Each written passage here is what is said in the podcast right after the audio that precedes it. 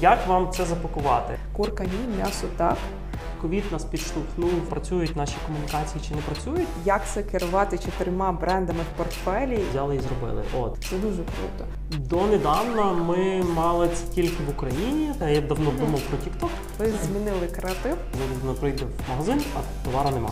Це якби ніби довго, треба щось вчити. Ну, ну реально, вау, я захоплююсь, молодці. Всім привіт! Сьогодні з нами Ігор Блистів, директор з маркетингу компанії Кормотех. Ігор, розкажіть, будь ласка, про свої обов'язки. Як це керувати чотирма брендами в портфелі і командою в майже тридцять осіб? Добрий вечір. Хороше запитання.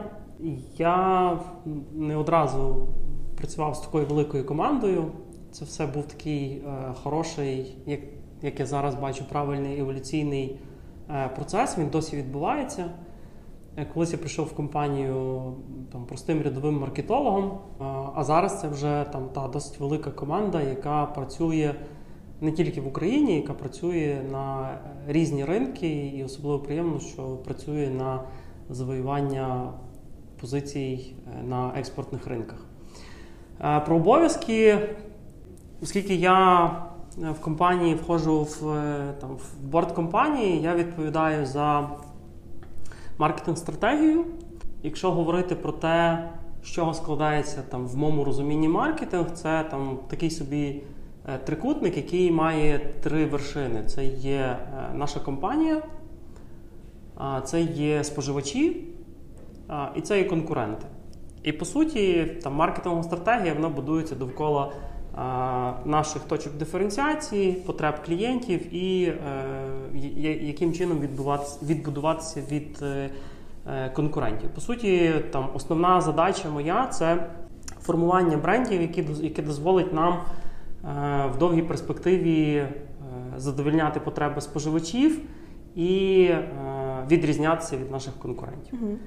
От, якщо там, заглиблюватися далі е, в обов'язки, то теж серед обов'язків моєї команди є аналіз ринку. Ну, можливо, давайте я тоді розкажу про те, як виглядає взагалі структура mm-hmm. маркетингу. Це було б в нашій цікаво, ком... насправді, компанії, тому що ну, якби це не, не, не, не типовий кейс. Я думаю, що це десь розуміння, десь певний, певний, певний контекст.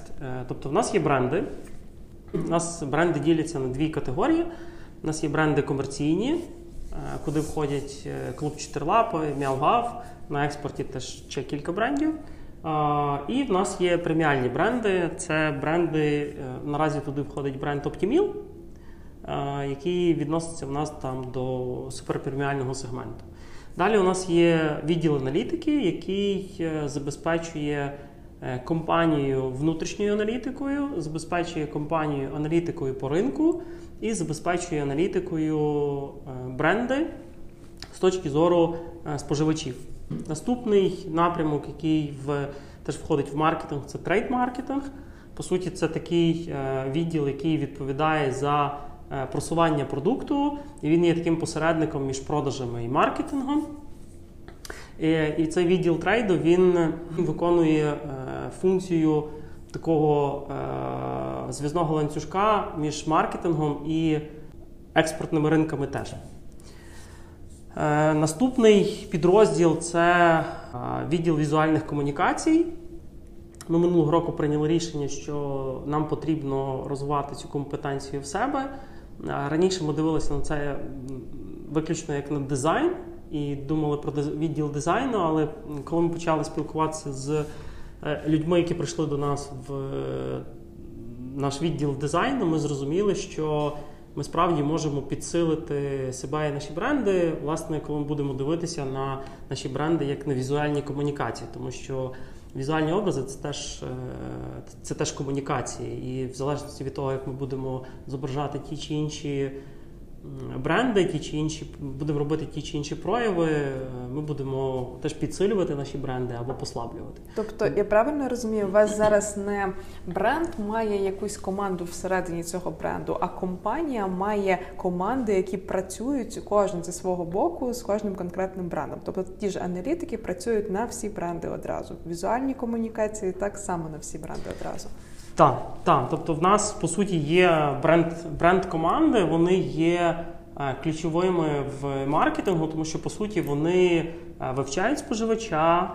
Якщо їм потрібно зробити якісь додаткові дослідження, вони аутсорсять ці дослідження через відділ аналітики. І відділ аналітики вже це робить або самостійно, або наймає посередника у вигляді агенції, там, чи дослідницької агенції.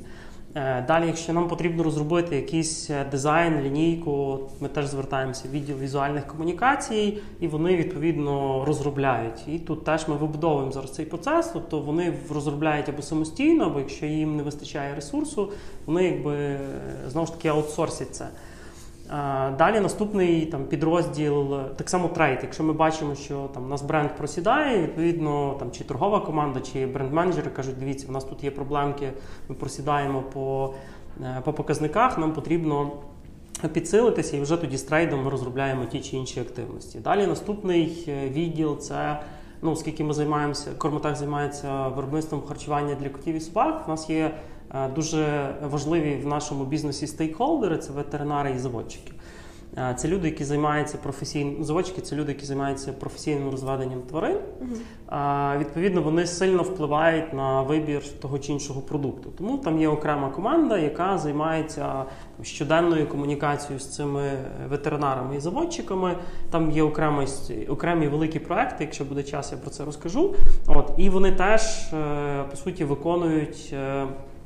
Частинку, реалізують частинку маркетинг-стратегії. Uh-huh. Далі є окремий відділ, який не входить в відділ маркетингу, це теж, відділ, ну, це теж напрямок, за який я відповідаю, це відділ інновацій, ер енд ді інновацій, і там працює теж досить велика кількість людей, вони відповідають за розробку продуктів. По суті, якщо в бренд-менеджера є ідея створити новий продукт, він робить там, попередньо таку собі, такий ресерч, фінансову модель, щоб зрозуміти, чи взагалі якби, цікаво нам цей продукт виводити, чи не цікаво. Якщо є рішення виводити цей продукт, тоді бриф подається в відділ ер енд ді, і ер енд ді вже розробляє продукт. Угу. От. І тоді вже в цьому відділі ер енд ді є проджект-менеджер, який бере цей проект в роботу, є нутриціологи, які розробляють рецептуру, і після того там, ми ну, виводимо цей продукт на ринок. От таким чином у нас виглядає маркетинг. Далі ми зрозуміли, що кількість діджитал-активностей у нас росте. Ковід нас підштовхнув в напрямок e-commerce дуже сильно в Європі, тому що в Україні ми досить активно в e-commerce, а в Європі ми менш були активні. Ковід допоміг нам зробити там колосальний стрибок в e-commerce, і ми зрозуміли, що це ще один напрямок, який на сьогоднішній день важливий, але він у нас не розвинений. Тому там з цього року в нас створюється окремий відділ, відділ діджитал, який буде відповідати за діджитал і за e-commerce. Угу. От таким чином виглядає. Відповідно, якщо бренди мають задачу по По діджиталу, вони теж звертаються в, власне, в цей відділ чи службу, і вже, відповідно, діджитал готує потрібну інформацію. Угу. Мені здається, це дуже круте рішення якраз для портфелю з декількох брендів, тому що діджитал-команда, вона буде сфокусованою на своїх компетенціях з одного боку, а з іншого боку вона буде мати доступ до і преміум-сегмента, і мідл-сегмента, і того мас-маркету, і це прям, ну, це дуже круто. Я не уявляю собі, як ви разом зустрічаєтесь, це все обговорюєте? У вас є якісь спільні збори? У нас є, так, це, до речі, велике, велике питання, але зараз я розкажу. Тобто в нас є щотижневі зустрічі з керівниками напрямків, де ми там стараємося в півтори години проговорити основні питання, які виникли минулого тижня, відповідно, плани на на поточний тиждень, можливо, якісь там є моменти, питання, проблеми. Далі в нас є там місячна звітність, квартальна звітність, де ми вже готуємо огляд, що ми за квартал планували зробити, що зробили. Якщо говорити там про весь відділ вся, всіх людей, то це, в цьому є зараз для мене один з головних викликів, як зробити так, щоб всі були в одному інфополі. Uh-huh. Тому що, звичайно, що нема можливості зі всіма спілкуватися одночасно. Е, от, і тут важливо, щоб е, відділи чи підрозділи між собою комунікували, і ця комунікація відбувалася нон-стоп, поза цими там тижневими зустрічами. Ну, наразі, з того, що я бачу, комунікації відбуваються. Ми навіть почали вже робити такі, от ми там зараз вибудовуємо роботу по відділу візуальних комунікацій, тому що це новий там відділ, який ми тільки в минулому році створили. От, і ми там зараз формуємо загальний план робіт, де бренди пишуть, що вони планують робити, на коли їм це потрібно. Далі там щотижня пі ем відділу цих візуальних комунікацій скидає статуси, що зроблено, що не зроблено, що переноситься, по чому ми встигаємо, по чому не встигаємо. Відповідно, це там нас досить швидко кидає в єдине інфополе, і ми чітко бачимо, є проблеми чи нема проблеми, є затримки чи нема затримок. Тобто ми намагаємося таким чином вибудувати ці там контрольні точки для того, щоб не робити великі збори там на велику кількість людей, але в той же час бути в єдиному, в єдиному інфополі. Якщо щось там не виходить, то там швидко на це реагувати. Цікаво, справді. Ну та я я думаю, що взагалі збори на тридцять людей це вже неформальний корпоратив швидше, ніж якась робоча зустріч, тому що це навіть якщо на одну хвилину хтось щось скаже, це вже пройшло півгодини. Неможливо, щоб хтось сказав рівно на одну хвилину. Скажіть, будь ласка, як ви формуєте команду? От ким потрібно бути, щоб потрапити до вас, наприклад, бренд-менеджер? Якось так цікаво склалося. Якщо зараз говорити про там поточну команду маркетингу, то без сумніву це найсильніша команда, тому що ну, я досить довго в компанії працюю, і зараз я можу там впевнено сказати, що е, всі люди є дуже сильними. Це кожен з керівників, який напрямку, який працює в маркетинг-команді, це людина, яка має за плечима колосальний досвід, це людина, яка самодостатня, і це людина, яка може там за певний час, наприклад, замінити мене на посаді керівника з маркетингу. По суті, в нас там з керівником бізнесу була колись така домовленість, коли я вибудовував структуру маркетингу, ми домовилися, що я е, сформую команду за кілька років таким чином, щоб люди, які працюють керівниками напрямків, могли з часом якби вирости до е, там, рівня маркетинг-директора. Щоб компанія там була впевнена, що там вона не залишиться ні з чим. От і зараз ми намагаємося вибудувати таку саму систему, але вже е, коли м, команда, яка працює, наприклад, в брендах, вона має там бренд-менеджери, які працюють під керівником е, цього напрямку, вони мають е, бути е, такого рівня, щоб за кілька місяців могти замінити керівника там е, напрямку там комерційних брендів або преміальних брендів. Mm-hmm. От, тому, звичайно, що вимоги ростуть. Ми багато вкладаємо в те, щоб люди професійно зростали і розвивалися. Ну і, відповідно, на вході вимоги теж досить, як я вважаю, там, виправдано високі. Чому? Тому що, ну, по-перше, в нас гарні колеги по цеху, конкуренти, з якими, ну, на жаль, не вдасться там трошки там працювати якось е- в розвалочку, легко і так далі. Тобто, розслабитися не дають, скажімо. Вони нам так, не дають, ми їм не даємо.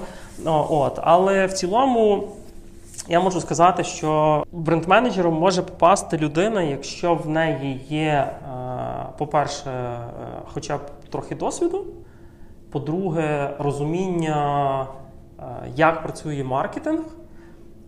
Тобто дев'яносто дев'ять цілих дев'ять десятих відсотка, що в команду там бренд-менеджером не зможе прийти людина, яка попрацювала три місяці ес ем ем-менеджером. Тому що ес ем ем – це маленька частинка, один з інструментаріїв там, з цілого набору інструментів в маркетингу.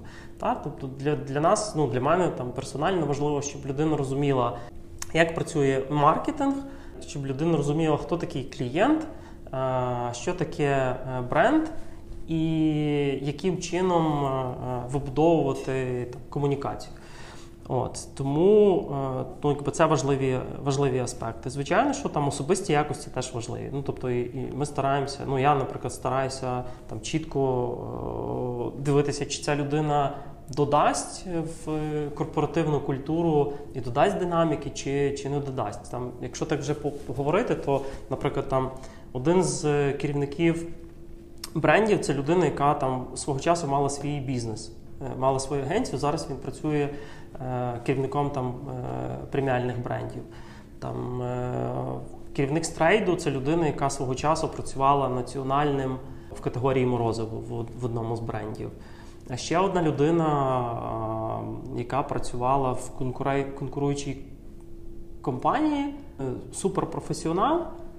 І так склалося, що ну, я взагалі якби досить відкритий в плані, ну якщо конкурент зробив класну штуку, я готовий це признати. Mm-hmm. От якось так вийшло, що на одній з виставок я підійшов, просто сказав, слухайте, ви такий класний проект зробили, ну, ну реально, вау, я захоплююсь, молодці. І потім, коли ми там через пару років з нею говорили про можливе працевлаштування, вона каже, дивися, це був той момент, коли я сказала, ну, ви, ну ти, по-перше, ти перший, хто з конкурентів взагалі прийшов і щось сказав, а ще й похвалив, ну і це мене підкупило. Uh-huh.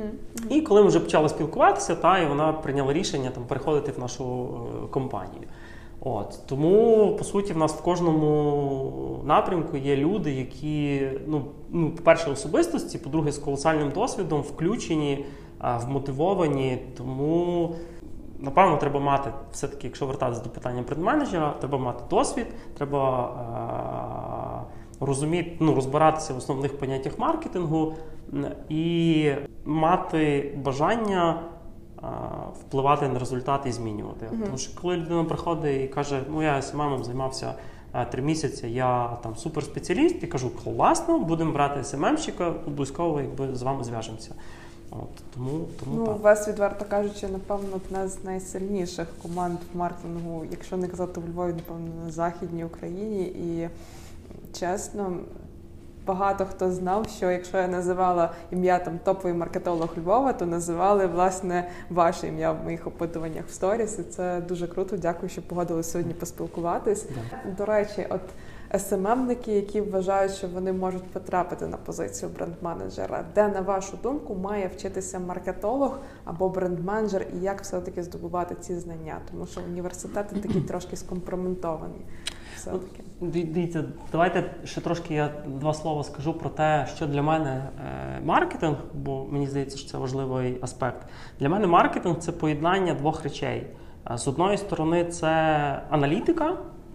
І не може бути хороший бренд-менеджер, який не любить аналізувати, е, працювати з цифрами, це з даними. Буває. Тобто це, це перша важлива річ, ну, тому що якби, ну, дані це, ну, це важливо. З другої сторони, е, це, це про, про творчість і про креатив. І мені е, видається, що маркетинг – це якраз оці дві, дві складові, навіть, можливо, там, творчість, там, психологія, окей, та? Тобто от, от це, це два аспекти. Коли приходять люди супертворчі, але кажуть, я от готова творити чи готовий творити, але я ну, не люблю цифр, тобто це не моє, ну, мене це насторожує. Тому що я не дуже вірю в те, що може бути хороший маркетолог, який ніяким чином не працює з цифрами. Я думаю, це прекрасний креативний копірайтер. Це людина, яка чудово проявить себе в агенції, де від неї вимагатиметься суто креатив і вже інші люди, як сильний інхаус бренда, будуть знати, що mm-hmm. з цим креативом робити. Так, якщо говорити, де вчитися, ну зараз мені взагалі здається, що ми живемо в фантастичний час, коли можливості є, як в Зоотрополісі було сказано, один з улюблених моїх мультиків, звичайно, Зоотрополіс. Незлічабельне число можливостей, uh-huh. от, от зараз є ця, ця, ця можливість. Ну, тут, тут ви можете підписатися на людей в, в Твіттері або, на крайній випадок, в Фейсбуці, які а, говорять дуже багато про те, що важливо там в маркетингу, що важливо в брендах. Е, є прекрасні курси, на яких ви можете почерпнути багато. Давайте почнемо від тих, до яких я там маю якесь відношення. Тобто це Львівська бізнес-школа, Католицький університет. Там є класна двохрічна програма з маркетингу, яку ми дуже довго обговорювали, і нам вдалося зібрати фантастичну кількість людей, викладачів, які є практиками, успішними практиками, вони або власники компаній, або топ-менеджери, які працювали багато в різних компаніях. Ну, давайте там скажемо, хто, хто викладає на програмі, наприклад, магістерка з маркетингу Католицького університету. Там Ніна Міщенко, відомий комунікатор, Ігор Дідок, колишній там маркетинг-директор Ватсонс, потім працював ModernExpo. Є інші програми, які теж дають хороші системні знання. Є, зрештою, ресурс Projector, який теж дає дуже багато класних практичних курсів, в яких ви можете зрозуміти, як працює маркетинг. Мені здається, що важливо бажання. Якщо у вас є бажання розвиватися, а не ставати там ще кращим ес-ем-емником, тоді ви можете стати хорошим маркетологом, хорошим бренд-менеджером, створювати бренди, управляти брендами. Ми якось обговорювали, що проблема такої освіти або інфобізу полягає в тому, що вони обіцяють дуже швидкі знання, та дуже за короткий термін часу, а школи, той же Projector, це якби ніби довго, треба щось вчити, та, і от люди часто на це купуються, але це не дає все одно їм тих бажаних результатів. Ну, дивіться, ну якби я не можу сказати, що я суперкрутий маркетолог, незважаючи на те, що я працюю в маркетингу дуже багато. Я читаю там книжки, дивлюся кейси, спілкуюся з різними людьми, і я бачу, скільки речей я ще не знаю. Е, я, ну, на жаль, може це буде не, неприємно чути, але я не вірю в те, що можна там за чотири тижні стати крутим маркетологом. За чотири тижні ви можете отримати якісь маячки, ви можете отримати вектори, напрямки, куди йти, що, куди, де копати, що читати, що вчити. Ну, це ілюзія, що можна за чотири тижні змінити все. Ні, ви можете закласти фундамент або почати закладати фундамент. Ну, якби, не, буде, не буде такого, що ви прочитали одну книжку і ви стали там зранку суперкрутим маркетологом. Якщо ви там вважаєте, що це так, тоді ви, ну, ви себе обманюєте, ну і в принципі ви, скоріш за все, інші люди теж там будуть сумніватися в ваших професійних вміннях і навичках. Тому, ну, якби не маєте цих ілюзій з одної сторони, а з другої сторони я просто, ну, якби закликаю, можливостей дуже багато. Причому, ну, є як платні, так і безкоштовні. Просто, ну, якби не зупинятися і, і, і ніколи не вважати себе там найкрутішим в цьому світі. Розкажіть, будь ласка, що найінноваційніше ви впровадили в системі маркетингу компанії Кормотех? На сьогоднішній день я вважаю, що е, найінноваційніше – це, власне, та структура, яку я зараз впроваджую. Е, я зараз спробую досить коротко пояснити, в чому ця, на мій погляд, інноваційність. Ми компанія, яка колись була маленька, ну, перше, Кормотех – це сімейна е, компанія з українським корінням, але ми е, почали досить активно рости в Україні, виходити на експортні ринки, і в мене якби було кілька, ну, напрямків, яким чином розвивати маркетинг. А, і ще хочу сказати, що ми для себе там на рівні борда компанії прийняли рішення, що ми там маркетингово-виробнича компанія. Тобто для нас головний клієнт, відповідно, маркетинг говорить, куди йти, куди, mm-hmm. е, де розвиватися. Тобто, От, відповідно, було два вектори розвитку. Можна було е, роздувати штат е, працівників і робити таку дуже вертикальну структуру, в якій е, є там чітка ієрархія, і тоді якби в кожного там бренда є ціла своя команда. От, е, але тут є ризик, тому що коли йде там керівник, відповідно, ця система починає, ну, або сипатися, або, ну, вона починає там шкотильгати. От, і я для себе там зробив висновок, що краще буде спробувати модель е, таких невеликих мобільних команд, які будуть напрацьовувати в себе компетенцію і далі шерити цю компетенцію в залежності від потреб. І якщо, наприклад, ми прийм... ну, відповідно, в нас є там компетенції, в нас є трейд, в нас є діджитал, в нас є аналітика, в нас є візуальні комунікації. Відповідно, якщо нам потрібно, наприклад, підсилитися в діджиталі, то нам не треба брати двох людей в, два, в дві команди, в дві бренд-команди. Нам потрібно взяти, наприклад, плюс ресурс аутсорсинговий або власний в діджитал-напрямок. Mm-hmm. Якщо нам потрібно підсилити якусь компетенцію, тоді хтось з діджиталу йде там навчатися на ту чи іншу програму. Mm-hmm. Якщо нам потрібно підсилити там скіли в брендах, тоді бренд-менеджер йде вчитися на ту чи іншу програму, або ми добираємо там сильнішу людину. І таким чином в нас, по суті, ну так як мені зараз воно виглядає, в нас, по суті, трошки більш диверсифіковані ризики, і ми можемо розвиватися набагато швидшими темпами, тому що не завжди потрібно е, одразу всюди набирати людей. І ми mm-hmm. таким чином можемо е, більш системно працювати і не перенавантажувати там, один з, один з напрямків.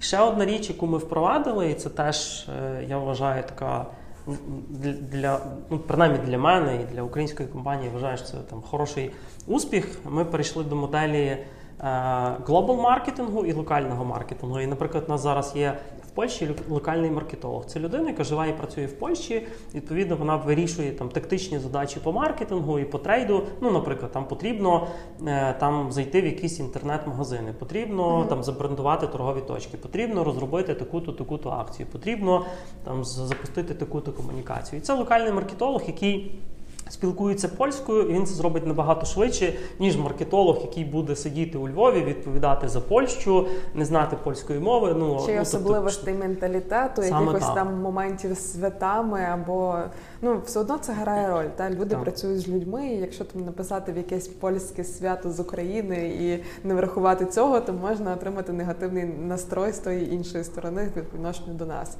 І я якраз хотіла спитати, як відрізняються споживачі на інших ринках? Чи є якийсь такий прям культурний інсайт, чи плюс-мінус все одне однакове і, в принципі, можна спокійно виходити на поличку в тій же Польщі, або навіть в Штатах, або в Європі?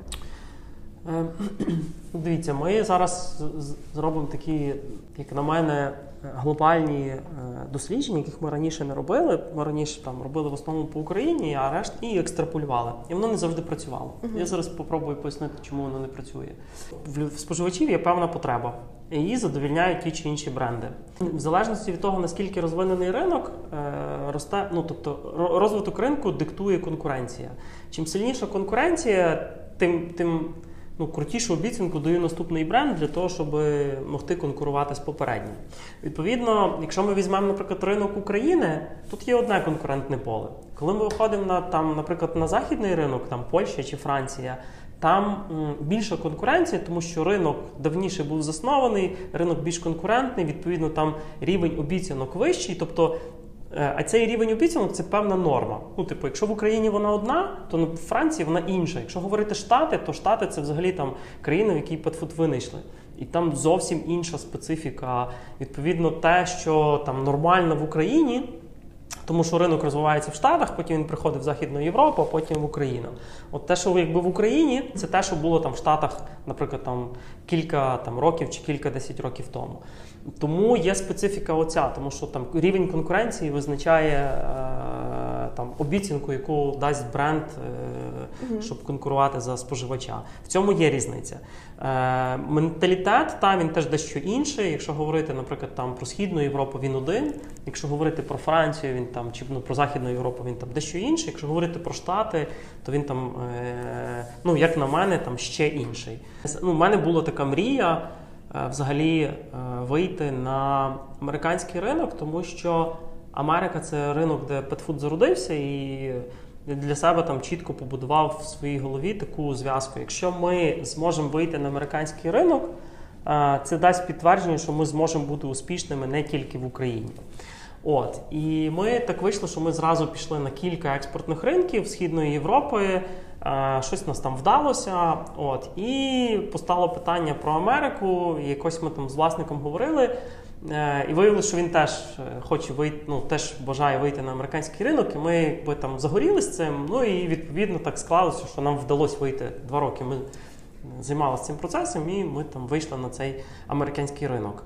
І за два роки роботи на цьому ринку ми е, усвідомили, що конкурентне поле ну, просто в п'ять разів вище, обіцянки брендів в рази вищі, е, відповідно, ну, ну, якби зовсім Інша має бути стратегія виходу на цей ринок, і ми не можемо копіпейстнути те, що було успішне в Україні, на американський ринок. Тому є певні культурні відмінності, є певний рівень конкуренції, який задає вимоги до продукту, до асортименту, до форм упаковки там, і так далі, і так далі. Тому ці моменти є. Та, якщо ви раптом там захочете виходити на експортні ринки, це точно треба враховувати. Угу. Але ваша упаковка виглядає зараз однаково, як в Штатах, так і в Україні, чи ні? Е, так, вона виглядає однаково. Зараз ми дивимося над, на, ну ми зараз працюємо над тим, щоб адаптувати е, наші продукти для американського ринку. Угу. Ми розуміємо, що е, нам потрібно це зробити, якщо ми хочемо там будувати успішний бізнес. Ми не можемо, на жаль, будувати успішний бізнес з тим самим продуктом. Тобто нам потрібно там його вик... Тому що в Штатах є інші вимоги до викладу на упаковці, інші вимоги до декларації, інші вимоги до форми, як, як зображати це все на упаковці. Mm. Відповідно, ми мусимо це враховувати. Ми, тобто ми не можемо брати те, що є тут, і просто там... там Там, там не виходить так, тобто нам зрозуміла. Потрібно ну, тобто, бути в легальному полі і відповідати, по-перше, смакам, звичкам і вподобанням людей, друге, законодавству. Тому, угу. тому угу. Там, там потрібно адаптовуватися. Якщо, якщо говорити про проведення рекламної е, кампанії, ви масову комунікацію маєте тільки на українському ринку, чи ви все-таки запускаєте якісь кампанії для бренду Awareness або якихось інших угу. цілей на закордонній ринку? Донедавна ми мали це тільки в Україні, тому що для того, щоб будувати бренд-авернес, треба мати дистрибуцію, тому що якщо дистрибуції нема, то ваш бренд-авернес закінчиться на моменті, коли людина прийде в магазин, а товару нема. От, тому ключова задача, яку ми там вирішуємо, має бути певний рівень дистрибуції для того, щоб починати масову комунікацію. Е, там кілька років ми тестили масові комунікації через, через діджитал на експортних ринках для того, щоб зрозуміти, як воно працює. Там, от ми там запускаємо зараз масові комунікації на кількох там, експортних ринках, зокрема там, Франції. От зараз запускаємо діджитал-комунікації там, на американському ринку. Тобто ми м, намагаємося ці масові комунікації запускати локалізовано, тому що в нас немає, наприклад, там, національного покриття.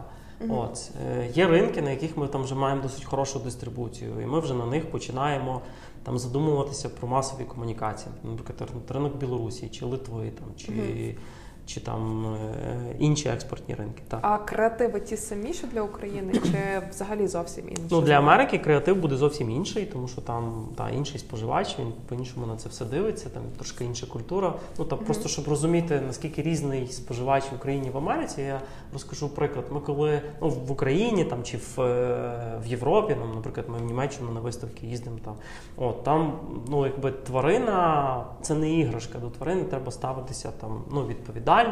Так далі, так далі. Це там, там філософія нам, нам близька, ми її сповідуємо, ми її ретранслюємо. Але коли я поїхав на виставку в Штати перший раз в Вегас, виявилося, що вони там мають грумінг-шоу, і вони цих грумінг-шоу вистригають собак, малюють різними кольорами, роблять з них таких фанових тваринок, фоткаються, це дуже людям подобається. Тобто для них це от, от так. Тобто, ну, для... Якщо б ми це, наприклад, зробили в Європі, або хтось би це зробив в Європі, це би сприйнялося як там знущання з тварини. Uh-huh, uh-huh. А для них це норма, ну, тобто для них це ок.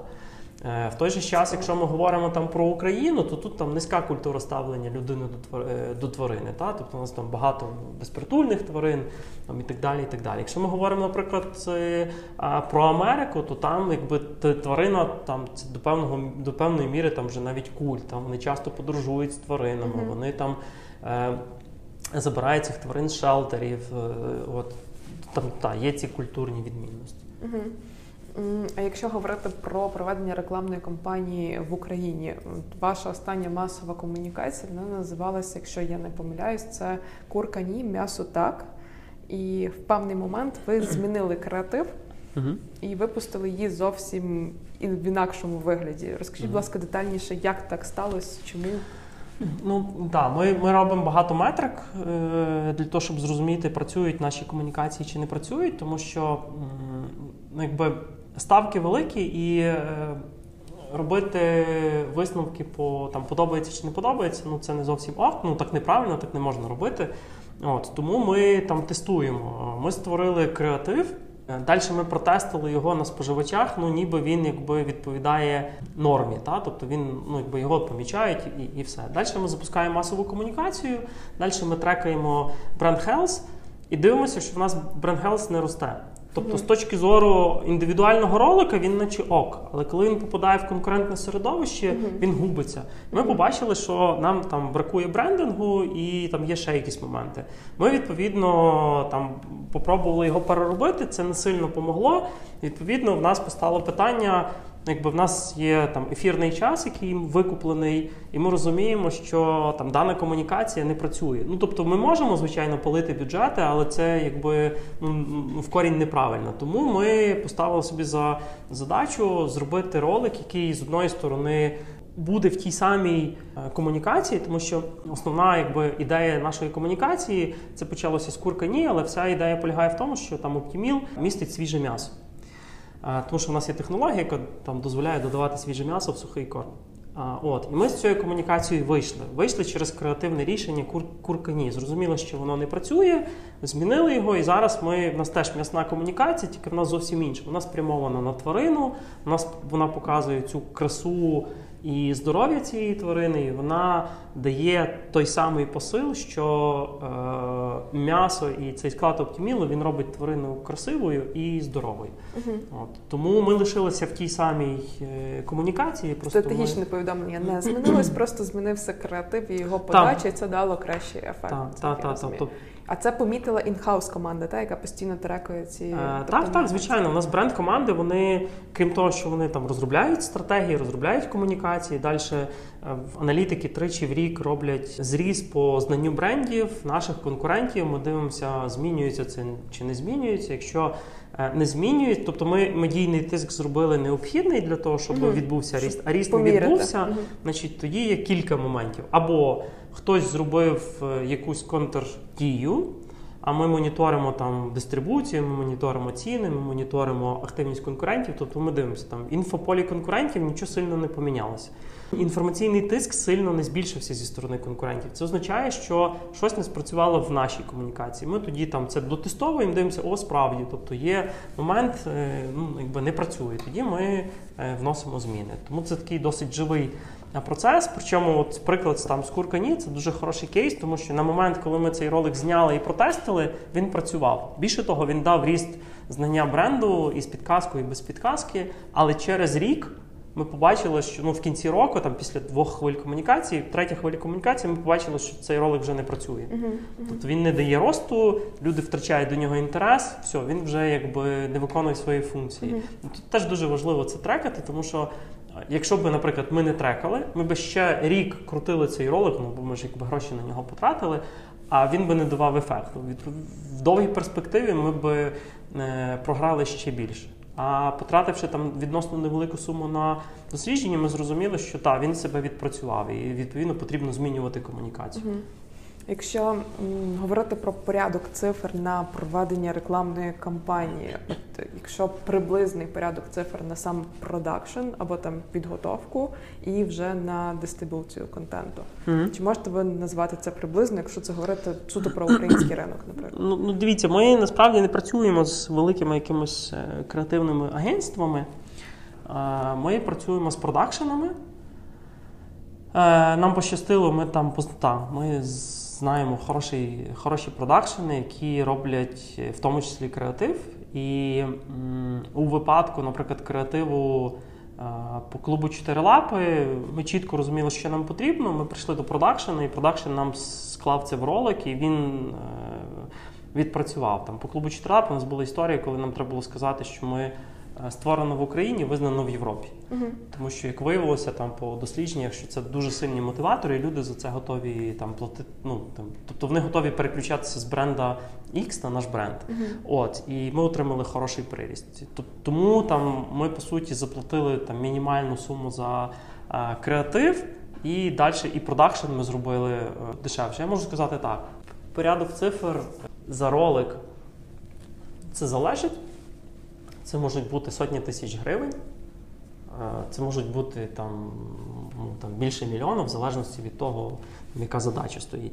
От. Що стосується комунікації, ну, знову ж таки, якщо це там онлайн-ролик, то там вимоги інші, і це значно дешевше. Якщо це телевізійний, то там якби зовсім інше обладнання і, і, і зовсім інше, інші бюджети. Ви що... ще використовуєте ТВ-рекламу чи перейшли в більше? Так, ще використовуєте? Ми використовуємо ТВ-рекламу, тому що наш, наш досвід показує, що е, ТВ-реклама дає нам охоплення, дає нам різні знання і дає нам конверсію в продажі. Ну, ми трек, у нас є ключові кей пі ай, які ми трекаємо, це там, знання, без, знання з підказкою, знання без підказки і купівля. І ми бачимо, як ці показники змінюються після ТВ. Ми вибудовуємо далі графіки, ми бачимо, як там після ТВ-флайту зростають наші бренд-показники. Як тобто... після ТВ-флайту конкурентів їхні там показники mm-hmm. зростають. Тобто просто через те, що у вас досить масовий великий ринок, вам вигідно працювати з телебаченням, тому що Абсолютно. ціна контакту за то масове охоплення є виправданою відповідно цих рекламних компаній. Так, але якщо ми говоримо про експортні ринки, там зовсім інша історія, ми там значно менші, у нас там менша дистрибуція і там нема сенсу давати там масові комунікації, тому там ми працюємо через діджитал інструменти, там ми використовуємо контекстну рекламу, там ми використовуємо прероли о ел ві, там ми використовуємо ес ем ем, ну, тобто там зовсім інший, ін, інший інвентар. Mm-hmm. От. І ми mm-hmm. це локалізуємо на ті регіони, де в нас хороша дистрибуція. І це теж дає дуже хороший результат. Mm-hmm. І наш досвід показав, що і діджиталом можна будувати бренди, просто це довше. Тут теж важливо розуміти, все залежить від того, яке у вас конкурентне поле. Там, щоб просто зрозуміти нашу ситуацію, у нас на сьогоднішній день, от вчора я якраз дивився, на телебаченні присутньо сім брендів харчування для тварин. Ага.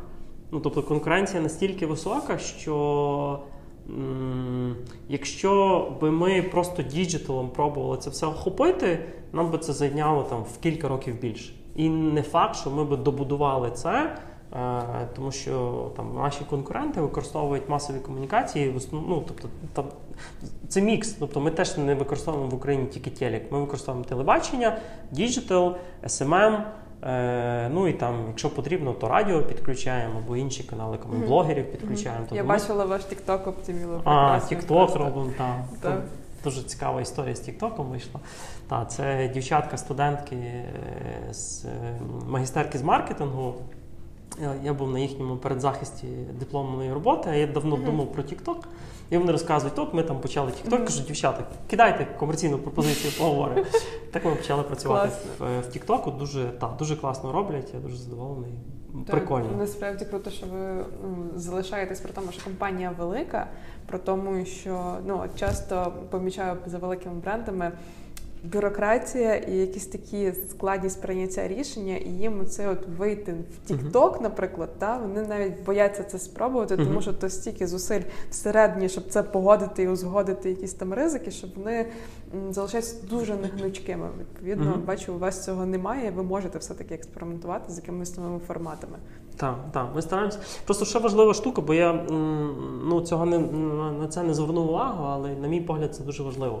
Дивіться, На, ну, мій досвід роботи показує, що комунікації потрібно перехрещувати, не можна йти тільки в один канал комунікації. Mm. Ну, тип, тобто можна йти тільки на телебачення, але це не дасть вам потрібного ефекту, тому що не всі дивляться телебачення. Тому ми там в себе там, прийняли рішення, правило, і так ми з бренд-командами працюємо, ми намагаємося використовувати мінімум три канали комунікації, і на кожному з каналів комунікації досягати певного рівня охоплення. Mm-hmm. Тому, відповідно, в нас є телебачення, в нас є діджитал, і в нас є там ес ем ем і блогери. І ми mm-hmm. цим, цю, цю масову комунікацію робимо, що дає нам можливість донести наше ключове повідомлення. Тому що якщо ми це розтягнемо на весь рік, спочатку зробимо одне, в середині року друге, потім третє. Не буде концентрації. Не буде концентрації, mm-hmm. люди, на жаль, не мають, чи на щастя, не мають бажання слухати все, що їм говорить бренд, тому ми, по суті, робимо дуже велику підготовку, робимо дослідження, розуміємо, на яку кнопку потрібно натиснути, далі ми робимо ці зусилля, підсилюємо це там ще трейдовими програмами, додатковими місцями викладки і отримуємо цей там ріст. Та? І далі mm-hmm. ми вже намагаємося отримувати цей ріст або ну, і нарощувати. Угу. Класно, дуже цікаво насправді звучить. Є таке правило, яке, я не знаю, наскільки це правило, добре, я чула, що ролик, вартість ролику завжди треба вкласти ікс три мінімум в його дистрибуцію. Чи це правда, чи це якийсь міф черговий, що ви щодо цього думаєте? Залежно, давайте так, залежить від того дистрибуцію де, ну тобто якщо це телебачення, то телебачення дороге. Телебачення дешеве в перерахунку на кількість, ну, на, на ціну контакту. Uh-huh. Але з точки зору вартості, то телебачення – це дорогий інвентар. І його нема сенсу використовувати, якщо а, ви маленький бренд, б, у вас немає національної дистрибуції, це ви не готові грати вдовго. Бо бренди – це теж важлива річ. Бренди – це не про прикольна комунікація, хочу запускаю, хочу не запускаю. Бренди – це системна робота, де ви працюєте з, з з конструктами в пам'яті споживачів, і ви не можете працювати з конструктами тоді, коли у вас є бюджет. Тому це важливе питання. Ми як компанія, ми з брендами дуже довго не починали працювати. Ми реально прийняли рішення там роки три-чотири тому, що все, ми, ми готові будувати бренди. Mm-hmm. Тому що бренди – це три-п'ять років. Якщо ви хочете там отримати, бо, бо бренди вони ж живуть не на папері, вони не живуть в компанії, вони живуть в головах споживачів. І коли ви будуєте бренд, ви формуєте, там, зачіпляєте за ті конструкти, які є в голові споживачів, і е, намагаєтесь там, туди вбудувати ваш бренд, який виконує ту чи іншу роботу, в залежності від того, на яку роботу наймає там, споживач ваш бренд. От, тому це якби гра вдовго. Е, тому, якщо ви хочете будувати бренди, ви мусите собі дати відповідь на запитання, чи вам взагалі потрібен бренд. Тому що якщо у вас немає бюджету, то, можливо, не потрібно будувати бренд, просто потрібно відлагодити якісь там основні ваші бізнес-процеси. Наприклад, ви невеликий інтернет-магазин, тоді вам треба е- мати user-friendly інтерфейс, вам потрібно виконувати вчасно ваші замовлення, ви маєте відпрацювати ваш кол-центр, щоб він працював, надавав якісні консультації, там, не хамив і так далі. Е- І намагатися покращувати свій сервіс, наскільки це можливо. І, в принципі, ви теж можете зростати. І я знаю багато прикладів, коли компанії прекрасно ростуть, не будуючи брендів, mm-hmm. не роблячи mm-hmm. цих системних великих масових комунікацій. Але коли ви стаєте великими, такими як, наприклад, там, Нова пошта, Розетка там, чи, чи там, Pepsi, то ви, ну, якби, ви працюєте з величезною кількістю споживачів, і тоді вам потрібно вибудовувати ці системні комунікації, бо інакше ви, вас якби, посунуть. Ну, приклад, наприклад, в Україні є там пиво «Оболонь», яке колись було номер один, але там, оступившись, зробивши там кілька речей і відмовившись від масових комунікацій, вони, по суті, втратили лідерство. І зараз, ну, вони є на ринку, але вони не є там. Там, вже не лідер настільки, так. Угу. Я от, власне, помічаю багато з того, що мене оточує, чомусь є розуміння того, або, наприклад, Монобанк. Банда випускає прекрасну рекламну кампанію для Монобанку, та, але люди, які починають мені відповідати в сторіс, що, ну, ніби, коротше, Монобанк створила банда. Ну, але це ж неправда. Тобто, Монобанк створила інхаус команда, Монобанк створили продуктовнери і ті там, співзасновники, співвласники, вони там активно включені. Банда зробила потім вже класний креатив. І оцей креатив, він дійсно може і не бути, якщо буде класний продукт, і це також відповідальність маркетингу. Та? Uh-huh. Чомусь у нас здається, що можна прийти в агенцію, наняти її, вони зроблять класний креатив, і той креатив буде mm-hmm. такий прекрасний, що людина закриє очі на той user-friendly інтерфейс, mm-hmm. доставку через ту добу, там, дві. Ну, ну, дивіться, це міф. Я так. просто... Дуже хороше питання. Ну, там, чому одні бренди успішні, другі ні? Ну, помимо того, що вам потрібно чітко розуміти, ну, в яких контекстах споживач наймає бренд на роботу, ви ще теж маєте розуміти, які очікування в людини, та, яке конкурентне поле. Ну, ми ж не в вакуумі працюємо, є інші конкуренти, які готові завтра замінити ваше місце і виконувати ту саму роботу, за, наприклад, за менші гроші. Тому дуже важливо це мати там певний рівень там, якісних характеристик. Давайте назвемо їх так, як часто в книжках називають, там, точки паритету. Тобто це, ну, якби те, що у вас має бути. Якщо ви не відповідаєте цим точкам паритету, ну, в Монобанку це там е, ну, user-friendly інтерфейс, там, е, легкість, простота і так далі. Припустимо, там завтра якийсь там X-банк випускає додаток, який грузиться п'ять хвилин і так далі, і так далі. Яка б не була класна реклама цього, і, ну, і, ну, чи це би банда, там Сердюк робив, чи будь-хто інший, продукт ну, якби, воно, не, воно має скластись. Тобто ви маєте мати класний продукт, і тоді ця комунікація, вона просто, ну, дає поштовх до вашого продукту. Якщо у вас продукт ніякий, ну, якщо в, в компанії там, зробили ніякий продукт і думає, що вона може впарити, то це відбудеться рівно один раз.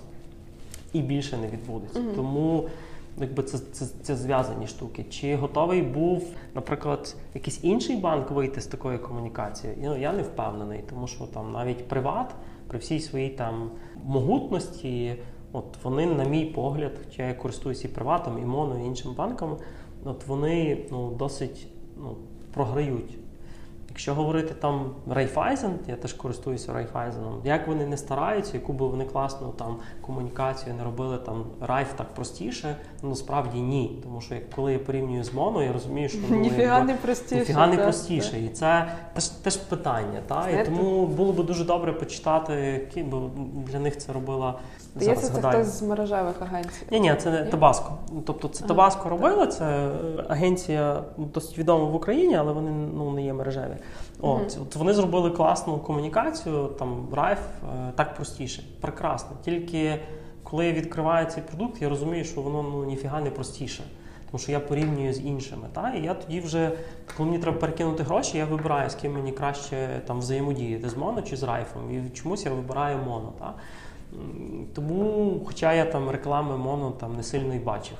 От, тому, тобто, ну, ця комунікація чи цей креатив, він, ну, напевно, більше дає поштовх, на мій погляд. Але якщо у вас продукт, ну, якщо продукт в компанії ніякий, такий би креатив не був, в довгій перспективі шансів нема. Цілком погоджуюсь з цією історією, але мені здається, до речі, з банківською сферою це такий позитивний поштовх, тому що банки потрошки про це почали задумовуватись. І коли я закривала свій ФОП в Приваті, що в Моно переходити, Моно. Ну, тобто вони, поч... вони почнуть щось робити. Просто банківська сфера, вона така довга на реакцію. І вони ну, цікаво, робити. Бачите, банда, вони ж працюють із Приватом, і з Моно, і це цікавий кейс, тому що одна і та сама сфера, і, як на мене, вони, ну, класно зуміли з бренд-командами. Теж, ну, ми маємо розуміти, що ці рішення, які пропонує там агенція, це не рішення, які були придумані відірвано агенцією. Ні, це рішення, які були створені спільно з е, маркетинг-командами. Ну, я це можу там відкрито говорити, тому що я знаю, як це працює зсередини. І вони зуміли точно передати ту роботу, яку виконують ті чи інші. Якщо Моно це Моно, то Приват там. Там, ви говорите, ми робимо, та? Взяли і зробили. От. І це якраз той приклад, коли можна класно зробити комунікацію, навіть працюючи з конкуруючими компаніями. І при тому не намагатися залізти на територію того бренду. Ну, це були дійсно різні компанії та з різними посилами. Мені подобається теж цей кейс і помітно, що е, ніяк це не нашкодило жодному з брендів співпрацювати з одною агенцією, двом великим конкурентам насправді. Е, Таке ще питання до вас. Дуже багато даних, дуже багато інформації. А які основні метрики ви трекаєте отак або day by day, або там раз на тиждень? Та, неможливо все дивитись. Ви, ви, напевно, не знаєте, скільки пост набирає у вас там охоплення в інстаграмі кожного бренду. Ну от, а, а що ви знаєте? Якщо ми про мене безпосередньо mm. говорити, для мене є кілька важливих показників. По-перше, це там, ну, тобто ми робимо план продажів, для мене важливо, там, ми виконуємо цей план, тому що план продажів ми робимо на базі ринкових показників. Якщо ми виконуємо план продаж, значить ми йдемо згідно ринку. Тому, перше, це план продажів, я його дивлюся щодня, а фінансовий результат, я його дивлюся щомісяця, тому що я, наприклад, як там керівник з маркетингу, я відповідаю не тільки за е, маркетингові кей пі ай, я теж відповідаю за продажі і за дохідну частину, і, і, і за витратну частину. Тому там фінансові показники. Далі стосовно маркетингу, ми моніторимо щомісяця показники дистрибуції. Тобто нам важливо розуміти присутність нашого продукту, ціновий аналіз. Ми там в ціновому паритеті, не в ціновому паритеті. Далі ми що три місяці ми, ми там підбиваємо підсумки по комунікаційних кампаніях, що ми планували, що ми отримали, які ми там кей пі ай по охопленню отримали, по блогерах, по онлайну, по о ел ві, там, по, по телебаченню. Далі щомісяця ми трекаємо огляд ринку. Ну, ми, я дивлюся огляд ринку, як спрацював один бренд, другий бренд, третій бренд, четвертий бренд. де ми виросли, де ми не виросли, де ми спрацювали краще, де ми спрацювали гірше.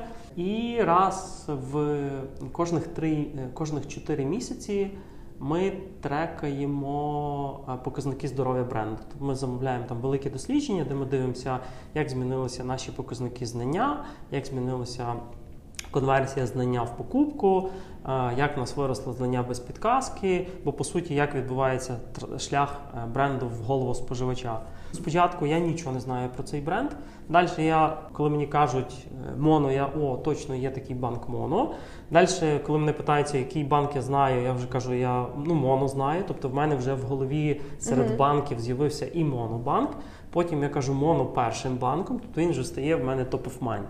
По суті, бренди всі проходять такий шлях, і кожен намагається зайняти це місце номер один. От якраз вчора була у нас там один книжковий клуб, на якому я був, і ми розбирали книжку Канемана там «Мислення швидке і повільне». Якщо говорити про там систему автопілот, в якій ми там по, по суті живемо нон-стоп, то це всі бренди, лідери, вони бореться за те, щоб зайняти цю систему в автопілоті. Бо автопілот – це те, що ми сприймаємо на підсвідомому рівні. Це бренд номер один, який ми вибираємо на автоматі. От, по суті, всі ці бренди якби намагаються зайняти перше, перше місце. Тому для маркетингу це ключові показники. Тому ми міряємо цей трекінг від знання з підказкою до під, без підказки, від, від знання без підказки до top of mind.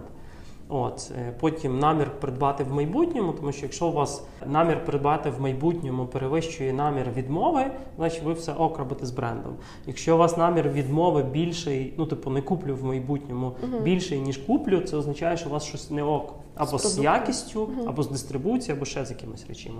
Тому це там, ну, тобто, ці всі, цей набір інструментів ми моніторимо. Далі у нас є такі ключові характеристики, та? Тобто у нас є якісь певні ключові повідомлення, які ми відбудовуємо в голові споживачів. Наприклад, там Opti Meal там містить свіже м'ясо. І ми дивимося, як цей показник в порівнянні з іншими брендами, як він у нас росте. Як він росте в нашого бренда з, в, в порівнянні з попередніми хвилями дослідження. Тобто, це такий ключовий показник, який ми моніторимо з точки зору брендів. На вашу думку, яка частка бюджету на маркетинг в обороті компанії – це нормально? От від і до, можливо? Дуже сильно залежить від бізнесу. Я можу сказати так, що я знаю компанії, які мають там два-три відсотки від обороту і вважають це багато. Є компанії, які там мають п'ять-шість відсотків і вважають це достатньо. Там в онлайн-магазинах це може бути і десять відсотків, і п'ятнадцять відсотків, і це теж нормально. От, тому ну, дуже сильно залежить від бізнесу, дуже сильно залежить від бізнес-задач. І, ну, наприклад, я можу сказати, як в нашій компанії ми, ми до цього підходимо. Бо я намагаюся вибудовувати такий формат роботи, коли ми говоримо якби довшими відрізками. Наприклад, ми там зараз робимо стратегію на експортних ринках. І дуже важко, коли в тебе маленькі продажі, дуже важко там отримати швидкий результат. Якщо в тебе буде, наприклад, не знаю, п'ять відсотків від обороту. Uh-huh. Чому? Тому що це там відносно невелика сума. Тому ми, ми говоримо тоді в такому ключі. Тобто, давайте дивитися, що ми хочемо мати за три роки.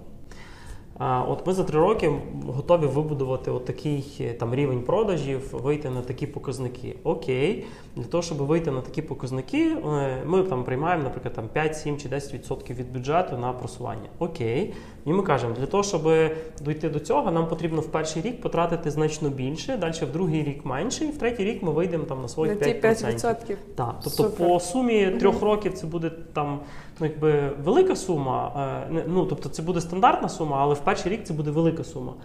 І, але в такому випадку я повинен там, взяти на себе там, з командою певні зобов'язання. Ми тоді сідаємо там, з продажами, говоримо, кажемо, дивіться, давайте писати проект на три роки, ви зі свого боку по дистрибуції плануєте такі штуки зробити, там, зайти в такі, в такі мережі, канали і так далі, ми зі свого боку таке-таке, тоді ми про це домовляємося і тоді ми можемо спільно йти і говорити, да, ми під цим підписуємося, нам для цього потрібен такий бюджет. І під таке зазвичай сі і о компанії готові давати гроші там, чи власники. От я просто, коли викладаю в бізнес-школі, я намагаюся завжди людям, маркетологам дати там, ключову пораду. Ніколи не намагайтеся говорити з сі і о, власником чи фінансовим директором мовою «ви нічого не розумієте, дивіться, це точно спрацює, дивіться, ага, як воно гарно виглядає». Або нам точно треба красивий ес ем ем, та, тому нам тобто, треба більше тобто, грошей тобто, на нього. Кілька Ні. речей, які е, я хочу там ну, завжди донести до маркетологів, навчіться говорити, ну дивіться, якщо ви справді маркетолог, то маркетолог, він е, працює як? Він ж намагається зрозуміти потреби споживачів. Поставтеся до сі і о і до фінансового директора як до споживачів. Які в них є потреби, які в них є страхи, бар'єри. Та? І тоді ви, ви тоді зовсім по-іншому дивитеся, як вам це запакувати, що для них важливо, на які моменти зробити акцент. Тоді ви приходите і зовсім по-іншому говорите сі і о, ви починаєте розуміти його страхи, ви починаєте розуміти, що для нього важливо, і ви починаєте потрошки вибудовувати комунікацію на його мові. І mm. так глядиш раз, і ви вже, вже можете, гроші дали, да. можете та, отримувати більше, більше фінансування на ті чи інші проекти, тому що з одної сторони ви розумієте, що вам потрібно зробити, з другої сторони ви розумієте страхи сі і о, ви починаєте ну, якби це синхронізувати, вибудовувати той план, який і ваші задачі вирішує, і його задачі вирішує, mm-hmm. і все. І mm-hmm. ви починаєте бути ефективним маркетологом. Тому що е, основна проблема маркетологів, ну якби ми називаємо себе маркетологами, але в той же час до інших людей, які не стос... ну, які не є нашими безпосередніми споживачами продукту, ставимося не як до споживачів. От mm-hmm. намагайтеся у всьому бачити споживачів, намагайтеся зрозуміти, що хоче ця людина, що хоче цей споживач. І тоді вам ну, легше буде знайти спільну мову і отримати ну, той результат, який вам потрібен. Власне, чому я дуже люблю доводити все-таки нашим клієнтам в агенції, чому взяли за цю історію з подкастом. Жодна агенція або декілька агенцій, які обслуговують бренд, все одно без маркетингового директора або маркетолога інхаус не зроблять вам того результату. Чому? Тому що в них є свої задачі, вони роблять свої продукти, і віддавати повністю маркетинг на аутсорс, ну, ми колись так пробували, ми гралися з цим з маленькими зовсім бізнесами, але це так, на жаль, це так не працює. Та? Тому сильна інхаус-команда, навіть якщо це один маркетолог, який менеджить купу підрядників, але він має бути інхаус, він має відстоювати позицію бренду і тої компанії і працювати yeah. з фінансовими показниками все-таки, в першу чергу. От ті показники, які ви назвали, це все-таки бізнесові показники в першу чергу, а далі вже починаються маркетинги. Я ще дуже цікаво, та, я завжди на лекціях про це говорю, тому що це мене дуже сильно напружує. Це мій біль, я намагаюся це змінити. Це, я вважаю, що це одна з моїх, моїх задач чи місій. Будь-який маркетолог, який приходить в нову компанію, в нього чомусь складається таке враження, що е, потрібно показати швидкий результат. І єдиний швидкий результат, який можна показати, це змінити логотип. Або змінити упаковку, або переробити сайт. І це ну, якби, критично, ну, якби, там, книжки про брендинг, вони, ну, ну, тобто, давайте говорити ще раз. Тобто, у нас є конструкти в пам'яті. Нам може не подобатись ця упаковка, нам може бути жахлива, але це може бути єдиний елемент, через який споживач купляє ваш продукт. Ви приходите, не розібравшись, які є значимі активи бренду, ви починаєте їх кардинально змінювати. В результаті споживач, який нічого про бренд не знає, тільки знає, що оцей там білий такий негарний логотип, це, це то, то, той продукт, який я купляю, ви це змінили, він приходить, а ми ж то на автоматі купляємо здебільшого. Mm-hmm. Він не зустрічає свій там стандартний цей е- образ, дизайн, mm-hmm. логотип. І що він робить? Він починає сканувати поличку. І тоді ви були брендом номер один, несвідомо, а тепер ви стали в полі вибору, де він може вибрати інший бренд. По суті, ну, якби, часті кейси, коли приходять маркетологи, роблять дизайн, захищаються перед власниками, і ще й там, маючи кредит довіри, пояснюють, що ні, ні, ви дивіться, ви не розумієте, мій досвід говорить про те, що це точно спрацює, mm-hmm. а, ламають і так хитку конструкцію цих значимих активів бренду, в результаті гублять е, залишки клієнтів, які купляли вас такими, якими ви були. Тому будь-які там трансформації, зміни, редизайни, їх потрібно робити дуже виважено. Треба спочатку зрозуміти, е, що можна міняти, а що не можна міняти, там зазвичай кольори, логотипи, їх треба дуже обережно міняти. Наприклад, ми коли там клуб «Чотири лапи» змінювали від одного дизайну до іншого, ми чітко розуміли, що логотип і цей колір, у нас там в котах це помаранчевий колір і білий логотип. Це ті значимі активи, які здебільшого споживачі бачили. І ми там намагалися цей логотип осучаснити, але в той же час лишити максимально наближений до старого дизайну. Колір чуть-чуть відсвіжили, але знову ж таки основну гаму лишили ту саму. І таким чином ми зробили релонч, і це, до речі, дуже класний кейс, тому що ми зробили релонч, бо зазвичай після релончу що відбувається?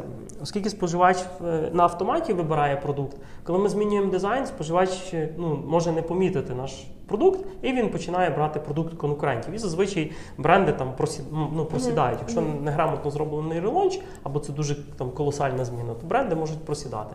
В нашому випадку ми не то, що не просіли, ми ще й виросли суттєво за рахунок ага. цього релончу. От, і це був такий класний, класний кейс, який показав, що коли ви враховуєте ці значення активи бренду і робите виважені зміни в дизайні, тоді ви отримуєте приріст клієнтської бази. А якщо ви там просто ламаєте це все, то ви отримуєте ну, конкретну втрату і можете просто якби похоронити бізнес. Ніби як з нуля, по суті, починаєте з брендом, який вже існує декілька років на ринку.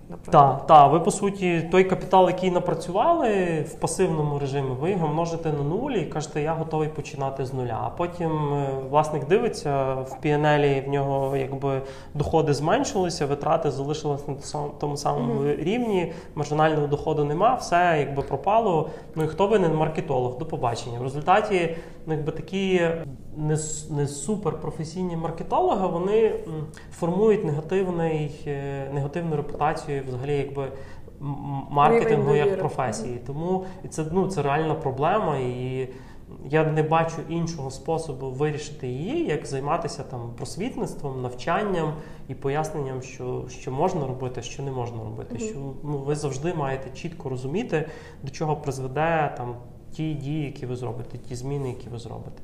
І ну, якби, я просто мега сильно закликаю не приймати рішення, оцей дизайн мені подобається, от давайте зробимо, цей не подобається. Ну там у нас був там синій колір, але зараз в моді оранжевий і рожевий. Ну був логотип такий, та, та нічого змінимо, там все буде нормально, дивіться, воно дуже гарно, воно стильно, воно відповідає там вимогам сучасного часу. Прекрасно, тільки ну ви ж це не для себе робите, ви ж це не будете потім mm-hmm. купляти за всіх споживачів, це ж їм купляти, а вони прийшли, а мого бренду нема, нема. Окей, беру бренд конкурента. А ми ще з вами дуже розумні люди, наш мозок, він ж лінива, ліниве створіння, він намагається максимально оптимізувати наші витрати енергії. Тому в нас є завжди бренд-лідер, який ми купляємо зазвичай, і оскільки ми дуже з вами раціональні люди, то в нас є бренд-замінник, який ми купляємо, разі якщо немає бренда-лідера.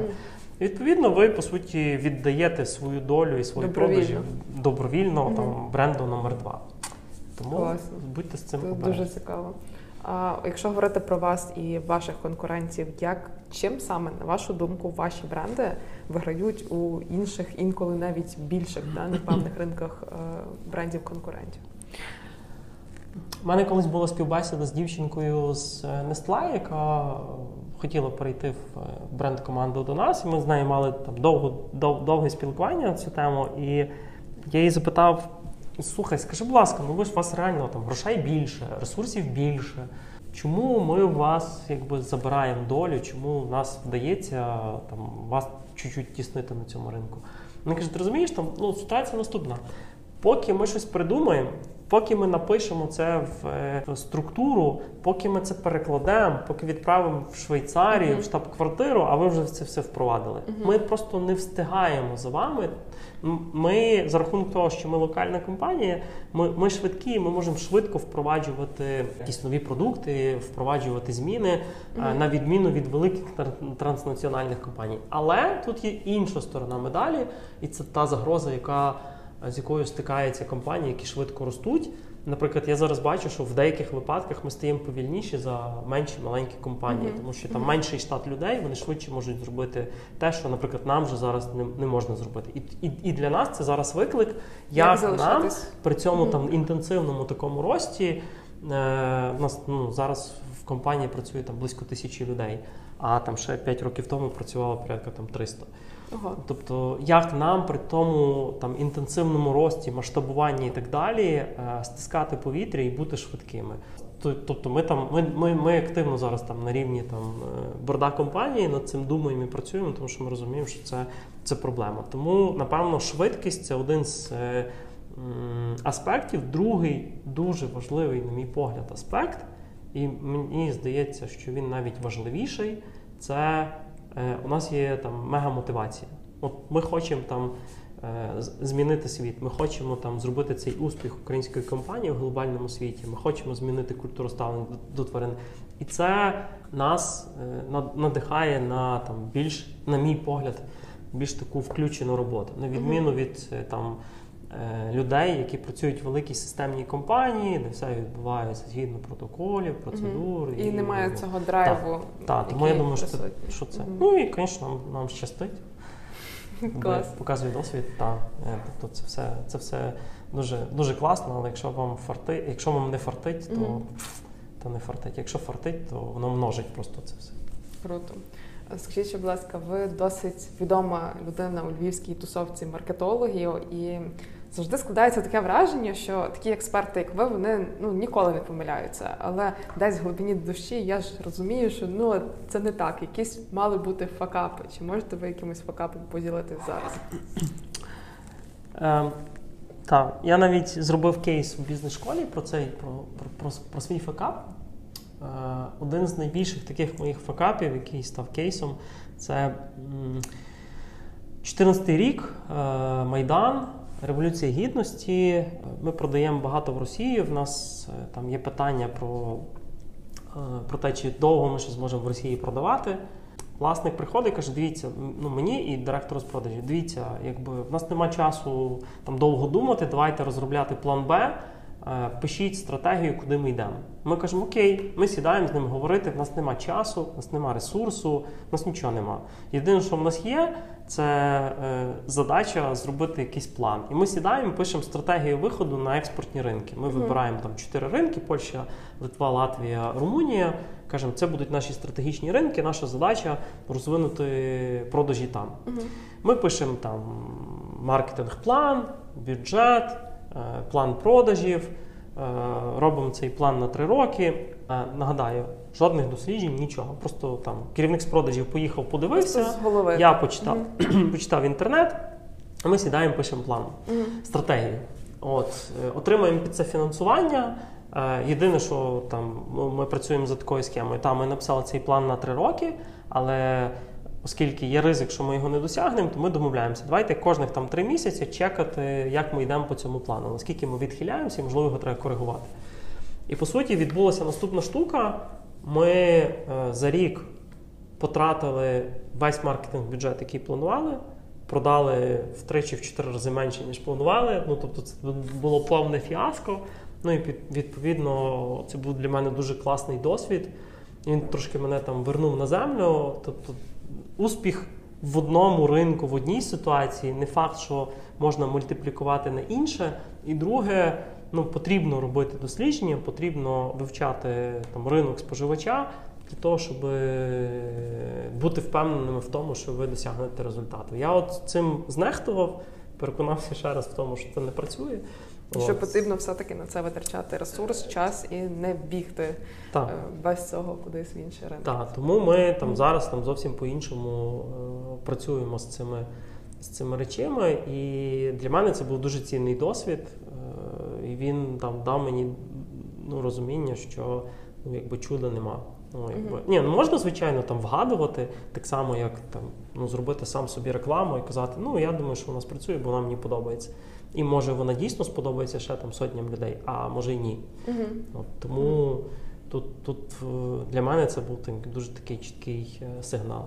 Окей, класно. Давайте на цій позитивній ноті будемо завершувати. Величезно вам дякую за це інтерв'ю. Воно вийшло, не знаю, для мене якась дуже крута лекція. Насправді я для себе навіть багато нового почула. Дякую вам ще раз, що погодились і сьогодні прийшли. Супер, дякую вам. Запрошуйте ще.